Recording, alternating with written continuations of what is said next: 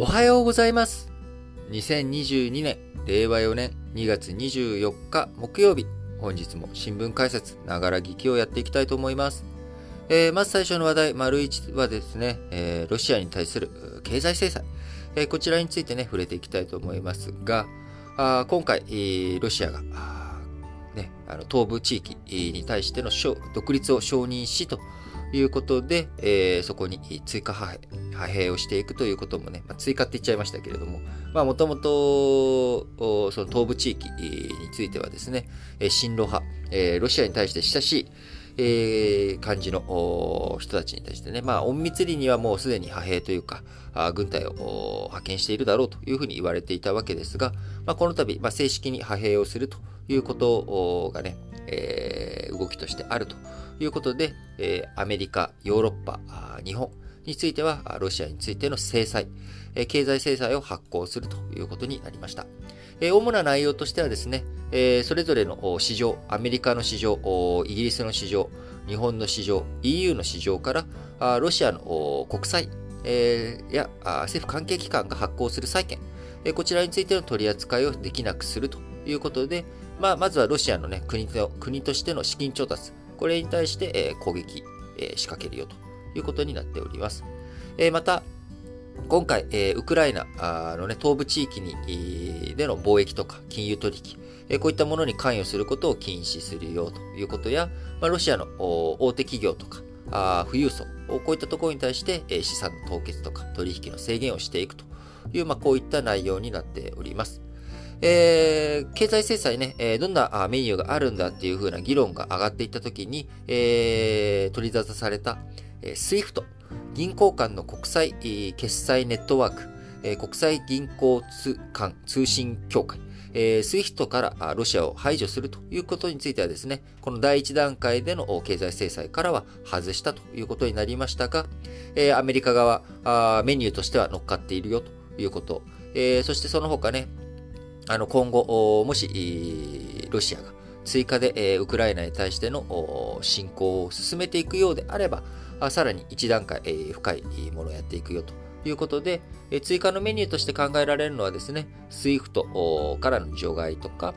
半導体とか先端機器ですね、先端機器、先端部品についての供給を止めるよう、貿易、ロシアに対してやらないよう、あとはプーチン大統領とか、その周りに対する、えー、プーチン大統領個人に対する経済制裁ですね、えー、資産凍結とか、えー、まあ、こういったことまで踏み込んでやっていくのかっていうことが、まあ、メニューとして残っているということになります。えー、日本としてもですね、えー、G7、えー、先進7カ国との協調、重視するということで、えー、2014年にロシアがクリミアを併合した際ですね、えー、この時には日本政府、えー、ソチオリンピックとか、あるいは北方領土交渉、まあ、こういったものを抱えているという背景もあり、えー、いたずらにロシアを刺激するのはやめようということで、えー、その時にはですね、アメリカとヨーロッパがクリミア半島の実効支配、ロシアが強化した段階でですね、えー、制裁を課したんですが、日本はその後、10日間以上にわたって、えー、生還したということになりました。資産凍結もね、その時、アメリカ少なくとも735の個人とか団体に行ったのに対して、日本は82にとどめということだったので、まあ、その時と比べたらですね、今回は、まあ、いち早く、強調重視したということでもありますし、えまた、首相、岸田文雄首相がですね、自身で追加制裁に対して、えー、記者団に対して発表するということで、まあ、日本として、えー、前回のクリミアとは態度が違うぞと、えー、ロシアこのままウクライナに対するですね、えー、侵攻とか、侵略行為に、ね、え侵略行為と言えるような行為を進めていくということになれば、日本としても追加の経済制裁やっていくぞという姿勢を見せているということになります。えー、まあ、制裁ね、まずは金融に焦点、えー、ということになっておりますけれども、まあ、今回、ロシアの、まあ、調達、ま、これがね、えー、ロシアの国債に、国債を使っての調達っていうものを制限していくよという話になりますが、えー、ロシア中央銀行によりますとですね、ルーブル建てロシア国債の非居住者、えー、外国人の保有率は、えー、去年の2021年10月時点で21%にとどまっているということで、まあ、資金調達の大半、えー、ロシア国内で、えー、賄われているということなので、直ちに政府が資金繰りに、えー、給する可能性は低いと思われておりますが、えー、アメリカ政府高官によりますと、長期的には借り入れコスト、えー、そのね、海外での調達ができないということになれば、借り入れコストが上昇していき、その結果、投資がね、投資に上限が設けられることになり、成長率とか生産性の低下につながっていくだろうということになります。えー、もともとですね、ロシアあ、新型コロナ前には35%ほど、えー、ロシア国債の海外投資家比率あったんですけれども、まあ、新型コロナの影響で新興国の経済ダメージがあるだろうと。えー、特にロシアはね、原油とかエネルギーの輸出で、えー、非常にこうパワーを持っていたわけですから、新型コロナが広まった当初というのは、まあ、世界経済、全然全く微動だにしない。工場も動かない。人も物も動かないから燃料もいらない。エネルギーもいらないっていうことで、まあ、工場が動かないから当然工場のね、エネルギーもいらないということで、エネルギー価格がもうあの、ナイアガラの滝のように急落してしまい、えまあ、それに伴ってロシア国債の人気も下がってしまった。あ結果ですね、えー、当初35%近くあったものが、今現状足元では21%ということであり、まあ、ロシアからしたらですね、えー、結果金融制裁があんまり怖くないというようなね、まあ、こういったことになったということです。えー、またアメリカとしてもですね、えー、まだ外交交渉をする余地あるよということ、えー、これを示していく上でもですね、えー、その、ロシアに対して、えー、本当に直接的にね、ダメージを与えるような経済制裁は第一段階では入れなかったという、まあ、こういった背景もありますね。えー、今日24日ですかね、24日か、えー、ロシアのラブロフ外相とアメリカのブリンケン国務長官、この2人の外相会談予定されていましたが、こちら中止ということになりました。また、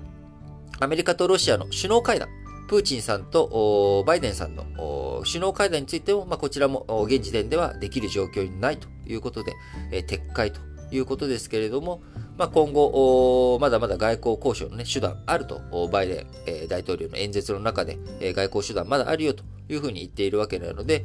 ここで、ロシアの動き止まるのかどうか、あこのね、えー、ウクライナ情勢、問題がキューバ危機で終わるのか、あそれとも第二次世界大戦、えー、となってしまうのか、第三次世界大戦になってしまうのかというところのね、まあ、今、せめぎ合い瀬戸際のところになってきているのかなと思います。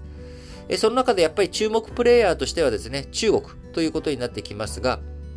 まあ、今、あの、北京オリンピックは終わったんですけれども、えー、中国としては、あの、パラリンピックがまだ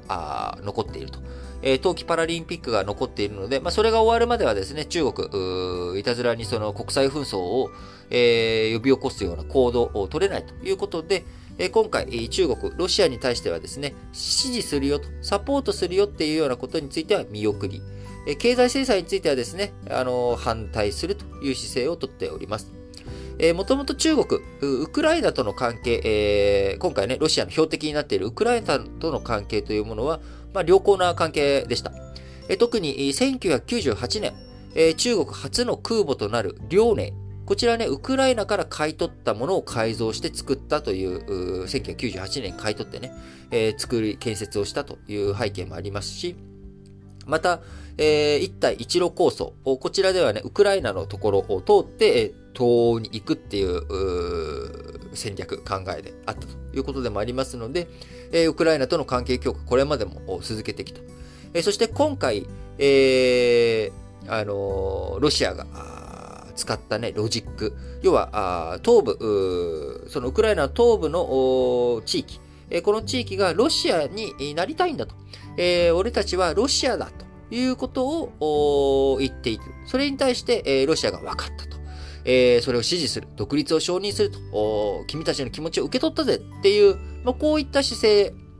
なわけですよね。実はこのロジックっていうのは中国にとっては、まあ、非常に困るロジックで、それをですね、例えば、あチベットとかウイグルとかで、我々はウイグル、例えばウイグルはトルコ系の民族であると。なので、え中央アジア諸国と一緒に独立をするんだ、みたいなロジックを言って、えトルコとかね、他のウズベキスタンとか他の周りの国々が、そうだ、その通りだと。えー、トルコはチュル、あ、ウイグルはチュルク系、えー、住民として独立をすべきだとかね、あるいはチベットとかもドイツ、あの、インドとか、まあ、その辺と連携して独立すべきだみたいなことになった時に、えー、中国がですね、ロシアの理屈をサポートするってことになれば、えー、これらの危険を中国もね、抱え込むと、ロジックを受け入れるということになりかねないので、えー、独立運動、中国国内の独立運動をえー、こう盛り上げないためにもですね、え今回ロシア系住民の意思を理由にウクライナへの介入、えこれを画策するロシアのやり方について中国は表立っては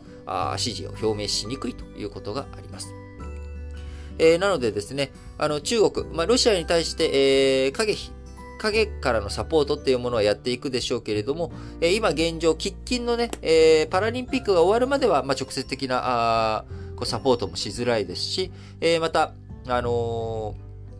今申し上げた理屈でですね、なかなか中国としてもロシアに対して、えー、こうその理屈、最高だねとは言えない。えー、まあ、こういった状況にあるわけです。まあ、だから、ロシアの理屈とかはね、もう、あの、切りな、切り離して、ロシアはロシア、で、中国は中国として行動するよっていうことで、えー、その中国の行動の一環としてですね、えー、台湾海峡とか、まあ、この辺への圧力というものが、パラリンピックが終わった後、高まっていく可能性が十分にあると。いうことになりますので、えー、引き続き国際情勢、しっかりと見ていかなければいけないですし、我々の生活防衛という意味では、あ引き続きエネルギー価格、燃料価格、こちらが上がってくるということになりますので、えー、電気代とかね、えー、ガス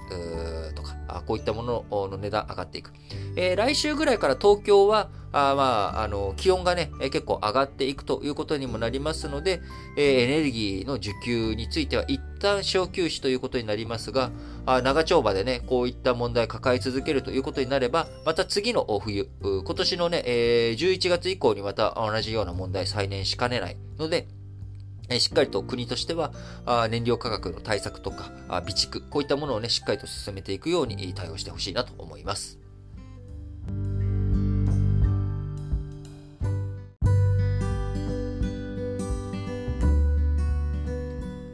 い。続いて、丸2の話題としまして、え賃上げ交渉。その中でもね、やはり、日本の最大企業であり、産業の裾野も広い自動車産業のトヨタ。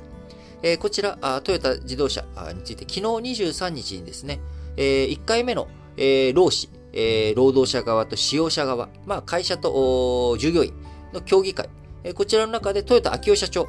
えー、要求水準について会社と組合で認識の相違はないと発言をし、要求を受け入れる意向を表明しました。まあ、事実上ね、この発言をもって、まあ、もう満額回答ということになりますので、えー、労組側の要求、一時金が6.9ヶ月分、え賃上げでは12の職種階級ごとに細分化して提示していましたが、えこちらについて、えトヨタ会社側、社長がね、認識の相違ないということになりました。え会社側の正式回答日は来月3月16日の予定ですけれども、まあ、1回目の交渉で、えー、ほぼほぼダンということになりました。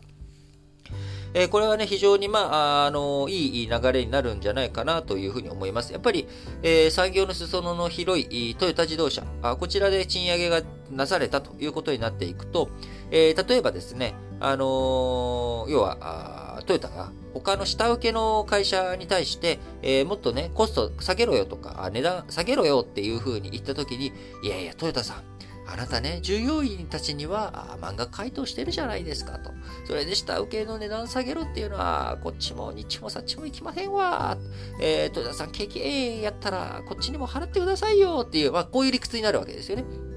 えー、従業員に、払うということであれば、下請けもそんないじめんといてくださいというふうになっていく。えー、そして、えー、トヨタがね、えー、分かったと。そんなね、え、値段、値下げしなさいとかっていうことしないからというふうにして払うと。そしてくると、今度その下請けの企業でも、あの、ね、と、トヨタが賃上げしてると。で、我々のところの下請けとしてのね、え、値下げとか要求とか、そういったものも、え、起きてないんでしょと。であれば、余ったあお金、えー、についてね、えー、上がったお金とか、そういったものについて、ちゃんと、あの、僕らの給料にも反映させてよということで、えー、トヨタ本体が上がっていくと、この下請けの会社についてもですね、波及していくっていう流れが生まれていくわけです。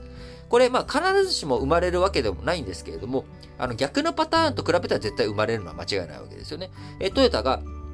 あの、賃上げしませんと。えー、従業員に対して一時金ボーナスもカットやと。お前ら全員、あかんと。今はそれどころじゃないっていう風になったら、従業員にもね、えー、うち、社内、こう、泣いてもらっているんだと。だから、あ賃上げ、えー、をね、賃上げで、えー、従業員に泣いてもらってるんだから、どうぞこの業者さんと、えー、下請けの業者さんも、すまんがちょっとどうにかならんかという風になっていく。えー、どうにかならんかっていうことになっていくと、みんな金額がしぼんでいくということになるので、えー、下請けでも賃上げができんわ、申し訳ないっていう、まあ、こういった話になっていくわけですよね。え、なので、やっぱり、トップから、あの、まずね、えー、賞をインと欲すれば、う、あの、ね、こう、馬からというわけではなく、やっぱり賞をいきなり打ち抜いていく。えー、やっぱトップをね、えー、こう、倒していくっていうことね、これがね、やっぱ大切なわけですよ。で特に自動車産業っていうものは部品メーカーも含めたら、もうすごい、えー、完成車メーカーの下に産業構造、ピラミッド、裾野がブワーっと富士山麓のようにですね、えー、広がっているというものになりますので、えー、トヨタがあこのタイミングでスムーズに満額回答という話が出てくるのは、あ日本全体のね、賃上げ、え、進めていく上で非常にいい話だなと思います。えー、昨今ね、あのー、エネルギー価格の高騰とか物流費の高騰、新興国での物流網の混乱、サプライチェーンで、えー、の混乱で、えー、いろんなものの価格が上がってきていると。えー、ね、昨日コンビニに行ってですね、あのー、うまい棒の値段がね、まだ10円だなというふうに思いましたけれども、えー、もうちょっとしたらまたこのうまい棒の値段も上がっていくということですし、えー、いろんなものの値段上がっていく。まあ、そのタイミングで、じゃあ買い控えとか、うまい棒普段ね、3本買っていたところを2本にしようか、みたいなね。まあ、こういった、あのー、家庭、えー、防衛策が取られないようにするためにも、やっぱり賃上げする。賃金がね、えー、俺上がってるから、引き続きうまい棒値段上がっても買い続けるっていう、まあ、こういった姿勢をどういうふうに持っていくことができるかですよね。えー、1にも2にも3にも僕はやっぱ賃上げ、まずは賃上げをしていくってことがね、非常に大切なんだと思います。えー、もちろん、あの、経済実態にそぐわない、あの、過度なね、無理、無理な賃上げをしていくと、えー、企業を、逆に疲弊してしまって、えー、ま、持たないということになってしまいますが、今、あずっとこのバブル崩壊以降のね、えー、失われた20年、30年と言われている期間、なかなか賃金が上がらないという状態、えー、そして、えー、欧米諸国のみならず、えー、他の韓国とかアジアの諸国に対しても追い抜かれていきそうな状況、こういった状況を改善していく上でも、えー、賃上げをしっかりとやっていくということがね、日本社会全体にとって重要なものだと思います。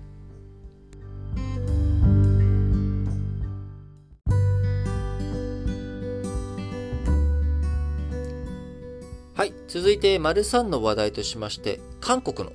合計特殊出生率。えー、こちらのね、数字が、あ昨日、韓国統計庁が発表したということで、えー、こちらについてですね、お伝えしたいと思いますが、2021年の韓国の合計特殊出生率。えー、これね、えー、0.81ということで、1970年に統計を取り始めてから最も低いということで、前年の0.84からさらに下がり、1を下回るというのは4年連続ということです。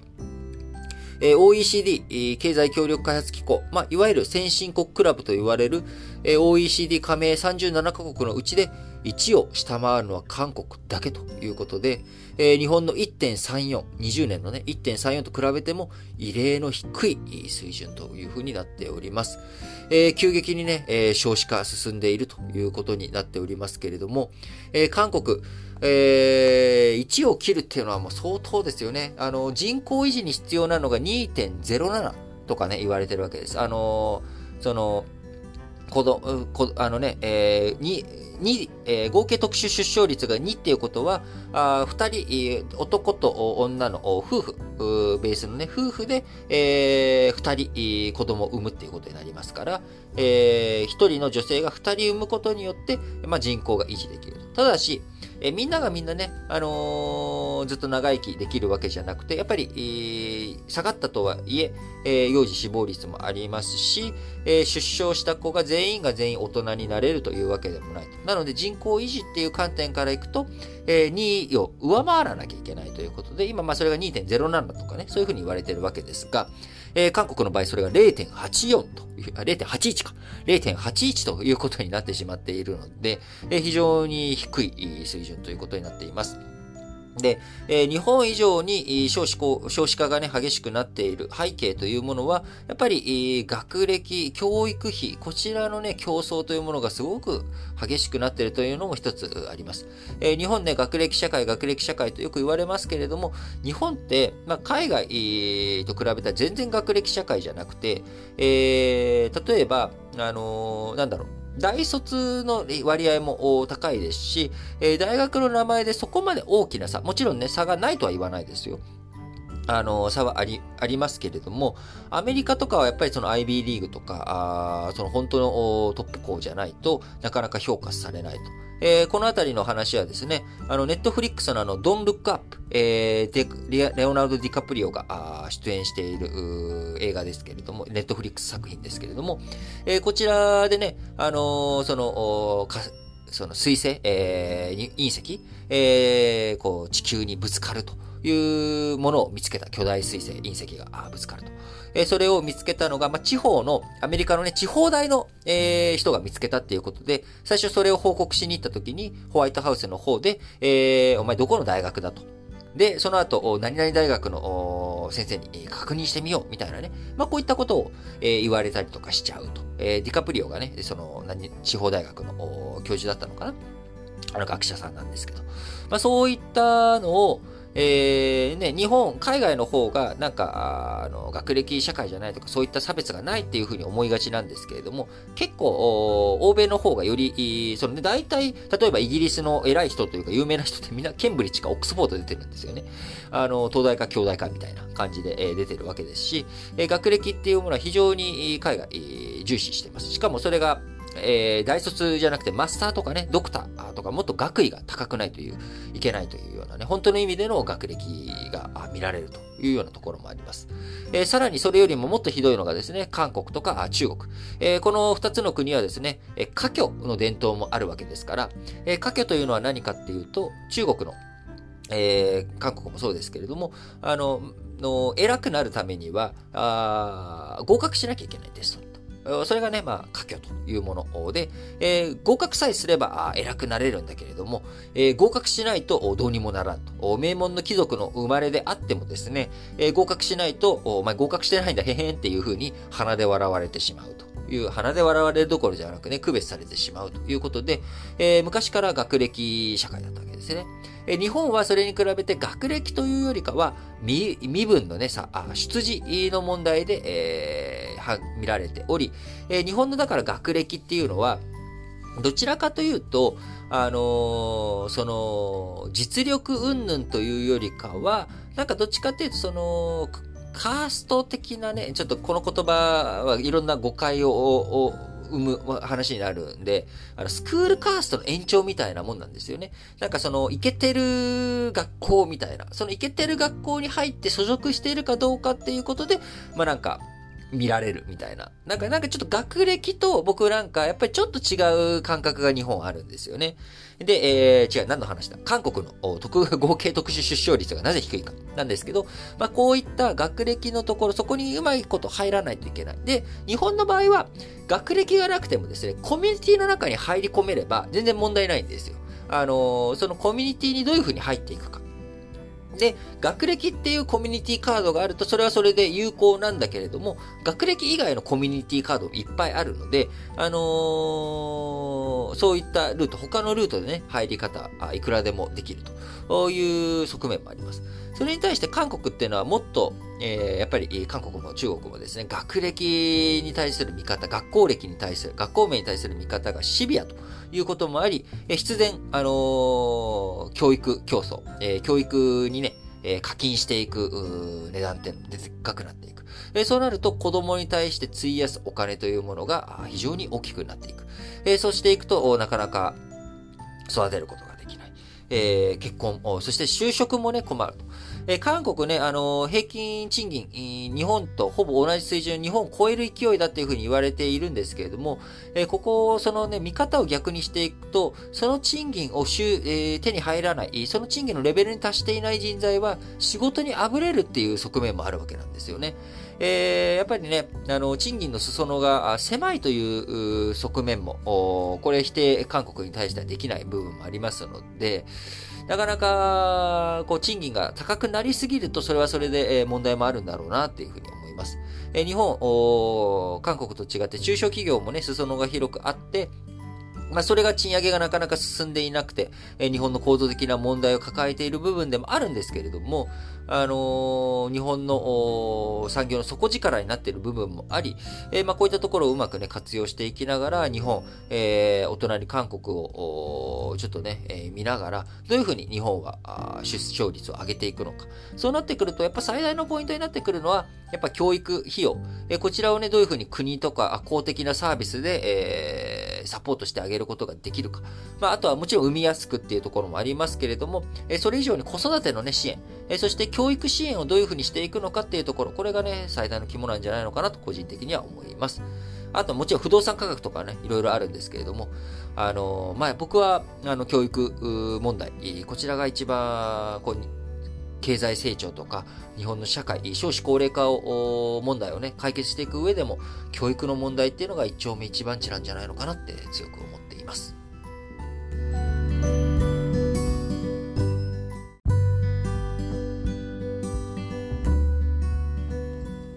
はい。それでは、丸4の話題としまして、えー、救急搬送。こちらね、えー、困難事案が、2月14日から20日の1週間で、全国52の消防で計6064件あったと発表されました。えー、総務省消防庁23日までに発表した内容ですけれども、えー、救急車の到着後、搬送先がすぐに決まらなかった救急搬送困難事案。えー、医療機関に受け入れ可能かを4回以上紹介し、救急隊到着から搬送開始まで30分以上かかった件数。こちらのね、集計ということになりますが、全国で6064件ということです。新型コロナウイルス感染第5波のピークだった昨年8月第2週、えー、3361件でしたが、えー、それに対して、まあ、2倍弱、2倍弱ですね、6064件、えー、あったということです。今、オミクロン型の第6波の影響で病床の逼迫、医療人材の逼迫ということもあると同時に、まあ、やっぱ寒いとね、冬の方が、あ夏場、夏場も、あのね、えー、あれ？日射病じゃなくて、なんだっけ？なんだっけ？日射病じゃなくて、何でしたっけ？あのー、あのー、ね、あのー、こう、熱中症、熱中症、すっかり言葉が出なくな熱中症とかでの搬送っていうのはありますけれども、やっぱり冬の方が、あ病気とかね、えー、寒さ乾燥で、えー、乾燥するとね、ウイルスとかも舞いやすくなりますから、あのー、乾燥で、こう、いろんな、病気、あるいはね、あのー、血圧変化、ヒートショック、え、なんか、こういったものも重なって、え、救急搬送困難6000強、6000件超ということになっております。地域別では東京消防庁、最多の2849件、大阪市消防局が557件、えー、横浜市消防局が432件ということで、首都圏や近畿圏での件数高止まりしているということになっております。えー、すっかりね、最近もうあの、ウクライナ、ウクライナ、ウクライナっていう感じになってしまっているので、えー、なかなかあの、新型コロナ、の話題、まん延防止等重点措置がね、延長になりましたとか、まあそういった話はあるんですけれども、なかなか取り上げづらい感じでしたけれども、あのー、またね、えー、思ったより、まあ死者数もちょっと増えてきてはいるんだけれども、あのー、こう、懸念されたようなね、えー、こう感染者数が爆上がりしたから、それに伴って死者数も爆上がり、遅れて爆上がりみたいな感じには、とりあえずまだなっていないと。えー、ワクチンがね、えー、行き届き切ってはいないですけども、ワクチンの効果とか、あ弱毒化あ、こういったもののね、いろんな影響によって、えー、なんとかなってるんじゃないのかなと。ただ、とはいえですね、やっぱり死者数も増えてきておりますし、あのー、オミクロン型の派生型、えこちらの拡大もね、ちょっと懸念されるということで、えー、オミクロン型の派生型 BA2 って読んだらいいのかな、これ。BA、えー、コロン2わかんない。BA2 が国内で相次いで、確認されているということです。WHO、おととい22日にですね、この派生型は、主流の、主力の BA1 より感染力が強いようだという見解を示しており、毒性には大きな差がないけれども、まあ、感染者数がよりね、えー、広がっていく、感染量が高まっていくということになれば、えー、その分重症者数とか、あの死者数、こういったものもね、増えていく可能性、えー、ありますので、えー、引き続き注意が必要なのかなというふうに思います。えー、東京都、2021年12月以降にですね、えー、6、7件、えー、確認したということがありますし、神奈川県も3件、えー、あったと。愛知県は16件、えー、大阪府は13件ということで、えー、この BA2 がね、えー、主力に置き換わっていく、主流に置き換わっていく可能性も十分にあるということで、えー、今ね、あのー、国内新規感染者数、ピークを、ピークアウトして減りってきているんですけれども、再びこういったものでどんどん感染力強いものがね、行き届くと、蔓延していくってことになると、あのー、再び、こう、なんでしょう、感染者数がね、また増えていく。え感染者数が増えていくことに伴って、え重症者数とか死者数が増えていくという可能性も十分ありますので、まあ、過度に恐れる必要はないと思うんですけれども、えー、今、一度ね、あの、感染対策、え手洗いやマスクの着用、まあ、こういったものをね、徹底していくっていう姿勢、え、改めて大切にしていきたいなと思うと同時に、えー、僕まだね、大あの接種券ようやく届いたんで、え、3回目接種券、え、3回目のね、予約とか準備して、え、しっかりと対策対応を取っていこうかなと思っています。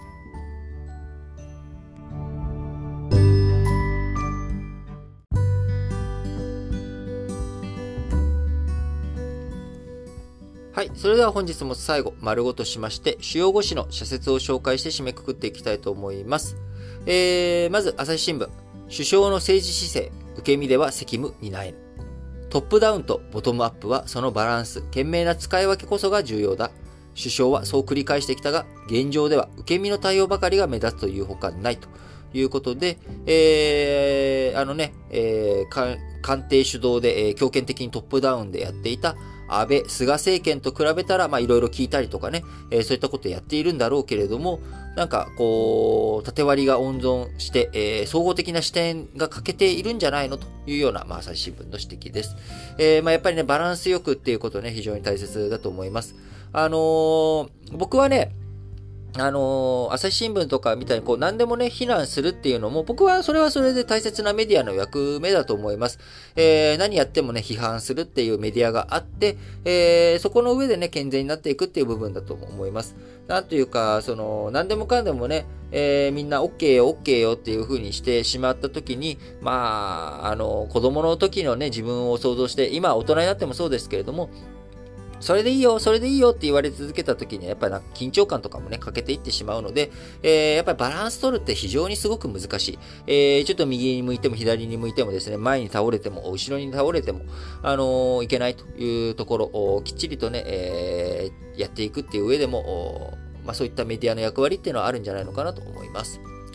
えー、朝日新聞もう一本は、警察と情報、逸脱を許さぬためにということで、えー、今回ね、これ僕知らなかったんですけれども、あの、風力発電所の建設に反対する住民の情報をですね、岐阜県警が中部電力の子会社に流していた問題があったそうなんですね。えー、これをね、岐阜地裁、えー、21日、え、個人の思想心情や私生活など、保護する必要の高い情報を積極的、意図的、継続的に提供したと述べ、えー、県に対してですね、賠償を命じたということになります。えー、判決一連の提供行為を悪質と断じ、賠償金を原告4人で計220万円とかなりの高額になったということで、えー、岐阜県警のみならず、全国の警察関係者は襟を正さねばならないという、まあ、こんなあ情報記事ですね。えー、情報を提供した目的を含め、県警は今後の活動への影響などを理由に詳細を明らかにしようとせず、関わった警察官を証人として出廷させることも拒んだ。こうした態度は市民の不信を深めるだけだということで、えー、やっぱりね、あの人権問題とかね、こういった権力の横暴を許さないぞというのは朝日新聞、毎日新聞のね、えー、得意とするところなので、えー、僕もそういった情報を集める上でもね、やっぱり、あの個人の趣味、趣向だけじゃなくて、あの新聞読むっていうのはね、え新聞幅広くメディアに触れるっていうのは大切なことなんだろうなと思っています。え毎日新聞です。G20 と世界経済、え安定化の役割には程遠い。心配されているのはコロナ禍で借金が膨らんだ途上国への影響だ。ドル建ての借金が多く、ドル金利が上昇すれば返済の負担が重くなる。途上国経済の悪化は世界に波及しかねないということで、えー、ね、やっぱり世界経済が悪くなっていく。えー、そうすると雇用の問題とか、えー、出てくる。そうすると、えー、なんとかね、産業を高めていく。あるいは自分たちの政権の支持率を上げていく上で、えー、国外にね、敵を求めていくっていうことも起こり得ますので、世界が平和になっていく。世界を安定化させる上でも、やっぱ経済の安定というものは欠かせない。えー、その上で、え今のね、ウクライナ問題含めて、えコロナからの脱却含めてですね、世界経済がどういうふうに一致団結していけるのかというところね、大切なポイントだと思います。えー、毎日新聞、コロナ国会前半戦、緊張感欠如が後手招く。本予算は政府のすべての施策の裏付けとなる。首相指名や内閣不信任決議と並び、各党の姿勢を示す重要議案だ。賛成は閣外からの、閣外からの協力を宣言したに等しいということで、いや、本当にね、僕、これは、あの、普段毎日新聞と意見あんまり合わないんですけれども、これは僕その通りだと思います。あの、今回のね、国民民主党の政府予算に対する、えー、賛成っていうのはですね、これはもう与党となったということと一緒だと思うんですよ。みんなね、あのー、冷静に考えてください。あのー、岸田政権に対していろいろみんな思うところあるじゃないですか。言うところあるじゃないですか。あの、本当に、えー、あの、ちょっと株式市場に対する理解とかおかしいんちゃうんかと。えー、そういった状態のまんまで、あの、予算が組まれる、政策実行されていくっていうことになっていくと、これはやっぱり大きな課題があるわけですよ。えー、で、与党として、与党はね、えー、政府の方針に基本賛成するっていうのが当たり前で、えー、それに対して野党っていうものはそれに対して、えー、いろんなことを言っていかなきゃいけない。あのー、自分たちの要望が通ったから OK っていうふうにしてしまうと、それ公明党とかと一緒じゃないですか。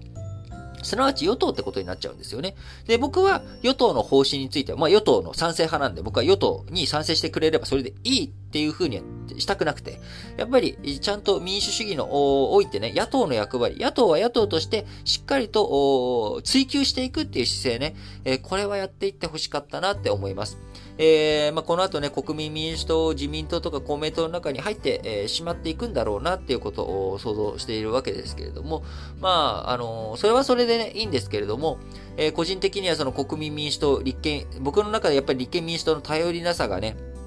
あの、非常に強く感じてしまっているので、え、国民民主党を軸に、なんでしょう、今後の野党がね、強まっていってくれればいいな、野党が適切にね、えー、是々非々で、え、しっかりと、政権を糾弾していく、究明していく、追求していく、そんな感じになっていけばいいなと思っているので、えー、ちょっとね、本件については、個人的には残念だなと思っています。もちろん、いろんな意見があるのは分かってます。えー、あくまでも僕の一意見です。えー、産経新聞。ウクライナ危機、IOC はロシアの処分を。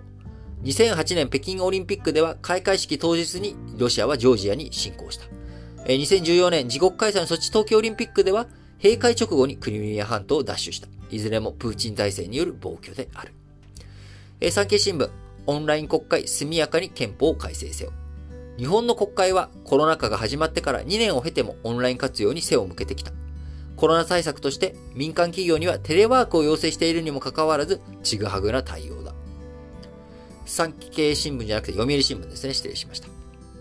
ビジネスと人権。企業の対応を促す明確な指針を。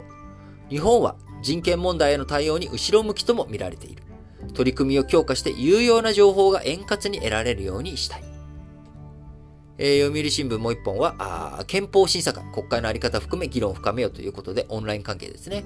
オンラインによる質疑や採決を実現するには、通信環境や手続きの整備など実務的なハードルが少なくない。与野党が強調し、丁寧に制度を設計する必要があると。これはね、その通りだと思うんですよね。えー、牛歩戦術ってあるじゃないですか。あの、採決するときにね、あの、ゆっくりゆっくりやって、嫌がらせする牛歩戦術。えー、オンラインになってもですね、えー、似たようなオンライン遮断とかね、いやすいません、なんかちょっとケーブルがうまくあれ、みたいなね、えー、こういう風にして出席を拒むとか、出席ができない体制ですとかっていう風に言われて、国会が開けないみたいなね。あの、まあ、国会がちゃんと全員が参加できない、参加できない状態で強行採決されたみたいな主張をしてくる人たちっていうのはいると思います。えー、そういったことを防いでいく上でも、えー、どういうふうにオンラインのね、えー、通信環境とか手続き、どういった場合にこういうふうにしなきゃいけないっていうことをね、やっていくっていう上で、ハードル、オンラインね、つなげればいいじゃないかっていうふうな単純にはちょっとね、いかないと思うんですよ。あの、ハードル少なくないと思うので、しっかりとでも、とはいえね、もう2年近くコロナコロナしてるわけですから、あ前向きにちゃんと進めていってほしいなと強く思います。えー、日経新聞です。太陽光パネルの処分を適切にということで、え太陽光パネル、ね、えー、発電、えー、太陽光発電必要なものですけれども、こちら、太陽年数を20年から30年とした場合、使用積みパネルは2030年代に入ると急増し、2035年から37年に年間17万から28万トンに達すると。産業廃棄物の最終処分量の2%に相当するという試算もあるということで、えパネルのね、放置とか、不法投棄、これを起こさせないようにすることが重要ということで、え太陽光パネル、設置ね、して終わりじゃなくて、どういうふうに、ちゃんとリサイクル回していくのか、あサイクルをね、きちんと整えていくっていうのが大切だと思います。えー、日経新聞。喫緊の課題に向き合い、国会で議論を深めよう。武力で他国に情報を迫り、現状を一方的に変更するようなやり方は断じて受け入れられない。日本は自由民主主義と法の支配を守る国として、ロシアの身勝手な行動を抑止する国際社会の場に積極的に加わるべきである。ということでね、えー、本日も皆さん新聞解説ながら聞き、ここまでお付き合いいただきありがとうございました。えー、早いものでね、2月ももう24日ということで、平日はあと、明日、金曜日と、週明けの月曜日28日で終わるということで、えー、あっという間にね、2ヶ月経っちゃいますね。あのー、3月入っていけばますます暖かくなっていきますし、えー、気分もね、え、前向きになっていく。そして、え、新型コロナとかもね、暖かさで、え、感染がね、え、食い止められていってくれたらいいなっていうふうに思います。えー、春のね、えー、雪解け、えー、が起きると、道がぬかるんで、ウクライナへのね、侵攻とかも難しくなるということを期待したいと思いますし、それまでに外交努力、一生懸命ね、各国進めていってほしいなと思います。え、やっぱりね、あの、皆さんも個人的な経験で、ご存知だと思いますけれども、喧嘩してね、気持ちが良くなる人なんていないわけです。やっぱり仲直りして、心のね、トゲ、とかね、そこに引っかかっていたもの、もやもやが晴れる。これがやっぱりいろんな何かをするときの活力になっていく。今、国際社会、国際経済、国際政治、いろんなところでもやもやがたくさんあります。なかなかいっぺんに霧を晴らすということはできませんけれども、一つ一つ前向きになっていくよう、えー、僕らができることというのはですね、えー、国際社会とか社会が不穏な情勢であっても、自分たちの心をいかに明るく保っていくのか。あやっぱりね、外部環境にも左右されますけれども、えー、なんとかね、自分の気持ちをチアアップしていくということ。えこういったことがね、えできるように、この新聞解説ながら聞きでも、え暗いニュースとかね、嫌なニュースでも、しっかりと明るく、なんだろう、なんだろう、希望とか楽しさとか、まあ、こういったことをね、伝えながら続けていきたいなと思っておりますので、皆さんも引き続きどうぞ応援のほどよろしくお願いします。えー、各エピソードの概要欄に、えー、コメントフォームの Google フォームのね、URL 記載しておりますので、そちらからぜひ皆さんからの熱い応援コメントとかですね、メッセージお待ちしております。それでは、皆さん、今日も元気に、いってらっしゃい